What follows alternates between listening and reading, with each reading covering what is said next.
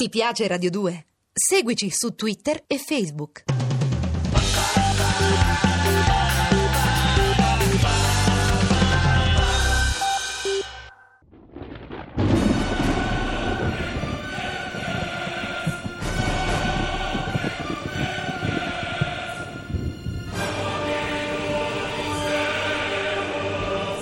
La furia di Eimerick. Sceneggiato in 30 puntate di Valerio Evangelisti. Con Luca Biagini e Pietro Bontempo. Regia di Arturo Villone. Dodicesima puntata.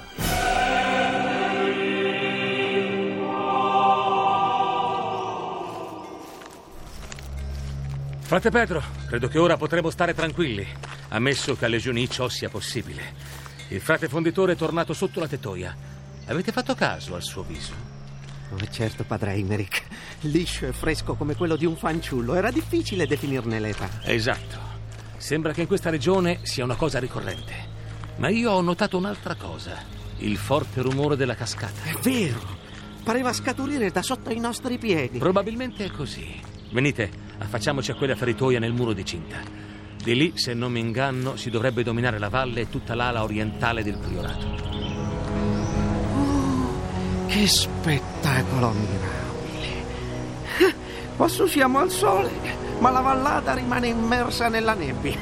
Come le anime che la popolano. Guardate quell'apertura nel fianco della collina, frate Pedro. È come pensavo. Le sorgenti del fiume Mas sgorgano proprio da sotto la fonderia. Ah, vedo. Ma che cosa significa, Magister? Lì nelle sorgenti finiscono le scorie delle lavorazioni. Ricordate le parole di Eliane? Aveva visto le acque del Mas ardere come fuoco.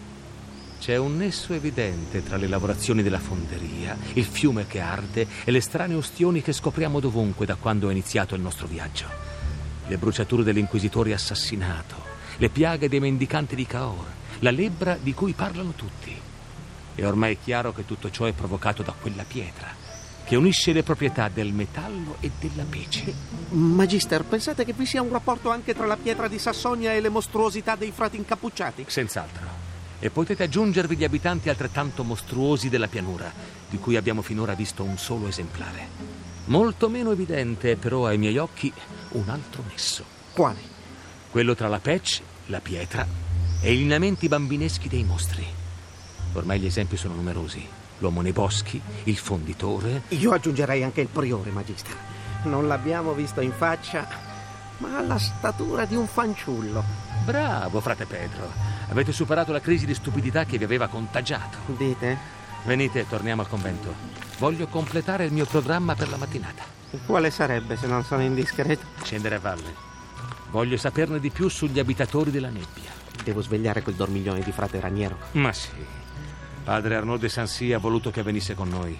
Dobbiamo sopportarlo, sebbene sia un perfetto cretino. Bene, poi cerco i nostri cavalli e anche qualcosa da mangiare se riesco a trovare le cucine. Solo pane, mi raccomando, e appena sfornato.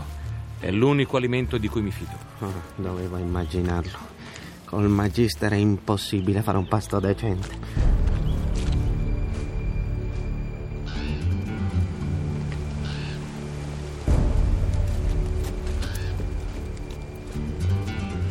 Portare con noi questa femmina perversa, questa adoratrice del demonio, è intollerabile. Non potevamo lasciarla lassù da sola, frate Raniero. Correva pericolo di vita. Peggio ancora, c'era il rischio che qualcuno la liberasse. Oh, quanto siete premuroso, Inquisitore Eimerick. Ma non preoccupatevi, sono rischi che corro volentieri. Ma sentitela. La cosa migliore sarebbe raccogliere la legna e bruciare questa femmina all'istante, senza processo. Averla con noi significa avere con noi il demonio. Avete una concezione curiosa del diritto inquisitorio, frate Raniero. Il fatto è, signor frate Bagheni, che il vostro amico odia ciò che desidera troppo. Smettetela di dire sciocchezze e fate silenzio. Ah, eccoci di nuovo in mezzo alla nebbia. Mai visto un paesaggio tanto tetro? Ciò che non è marcio è contorto e corroso. Decisamente le acque di quel fiume non sono salubri. No, di certo. Qui è marcia anche la gente. Dovreste vederla. Ne abbiamo visto un esemplare. Non qui, ma nei pressi di Caor. Un vecchio nudo con una testa molto piccola. Una testa di bambino, non è vero, signor Inquisitore? Si sarà smarrito nei boschi. Di solito vivono in gruppo, nei loro villaggi miserabili. È proprio uno di quei villaggi che stiamo cercando. E perché non me l'avete detto prima? Qui intorno ce ne sono tanti. Appena avremo finito questa discesa, basterà prendere un sentiero sulla destra. Conduce a uno degli abitati più grossi. Magister, non date retta alla serva di Satana. Da una vipera come lei c'è da aspettarsi solo insidie. Non fidatevi. Per vostra norma, frate Raniero, io non mi fido mai di nessuno, nemmeno di voi. Al momento non abbiamo altra guida che Elian. Senza di lei rischieremo di vagare per ore nella foschia. Donna, è molto lontano il villaggio di cui parli? Non troppo lontano. Ve l'ho detto, padre Eimerick. Bisogna completare la discesa del colle. Dopo basta seguire il corso del fiume Mass. Io non lo avrei chiamato Mars, ma Acheronte. Avete notato, Magister? Dalle acque si levano fili di fumo, quasi fossero bollenti. Brilla anche un poco. È di notte che bisogna vederlo, quando brucia per davvero. In quel momento dal letto del Mass si levano lingue di fuoco alte fino al cielo e tutta l'aria odora di zolfo. Passano barche piene di diavoli, alcuni rossi e altri neri. Sulla prima barca, fatta d'oro ed argento, siede spesso Belzebù in persona, con un crocifisso rovesciato nella sinistra e un porcone nella destra. Oh mio Dio onnipotente! Torniamo indietro, Magister! Non la udite? E accanto a lui c'è Lucifero, con ali nere e Belial dagli occhi rossi e tanti altri diavoli che si contorcono tutti, tuffando la coda nel fuoco liquido. Ottima recita, Elian. Hai intenzione di continuare ancora a lungo? Ma dice la verità, padre Eimerick. Sono cose ben note ai nigromanti. Voi stesso ieri sera ci avete parlato dei luciferiani e, e promesso delle rivelazioni. Vi proibisco di parlare di quell'argomento di fronte alla prigioniera. Quanto a te, Elian, torno a chiederti. Hai finito con questa farsa? Bada, per ora mi servi viva, ma posso toglierti la pelle a frustate.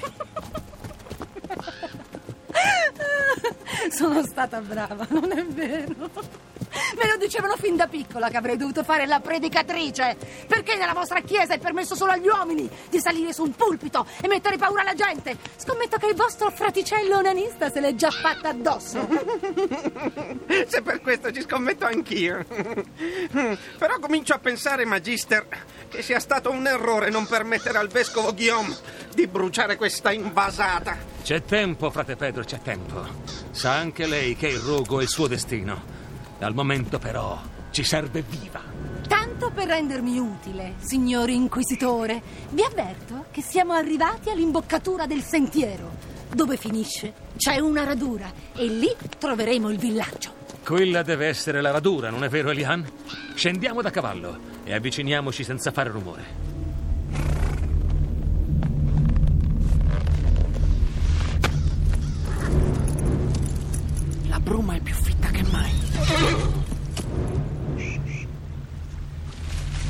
Vedo però delle piccole capanne di legno col tetto di paglia. Riuscite a vederle, Magister? Sì. Scorgo però le capanne e anche delle rovine in muratura, ma non gli abitanti. Eccoli tutti laggiù. Somigliano a fagotti. Parla piano, donna. Sì, li vedo. Molti di loro sembrano calvi, ma non si scorgono i dettagli. Se ne stanno assolutamente immobili. Potete avvicinarvi. Non c'è pericolo. Su via, non c'è motivo perché si parli sottovoce. Sono creature assolutamente innocue. Non direi proprio. Mi ricordano certe farfalle notturne quando le si scopre di giorno. Paiono morte, ma se le toccate vi saltano addosso. Volete tacere, giovane idiota? Basta, andiamo. Chiunque siano quegli individui, noi non abbiamo paura di loro.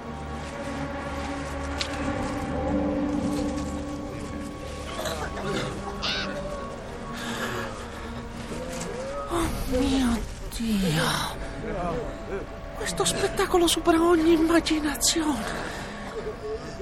Buoni abitanti del villaggio, non abbiate timore. Siamo amici. Ma che cos'è questa cacofonia assurda? Nulla di allarmante, padre Emerick. A modo loro cercano di parlarvi.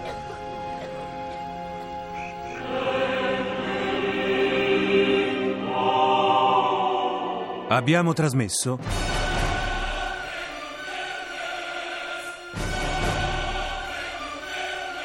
La furia di Eimerick di Valerio Evangelisti.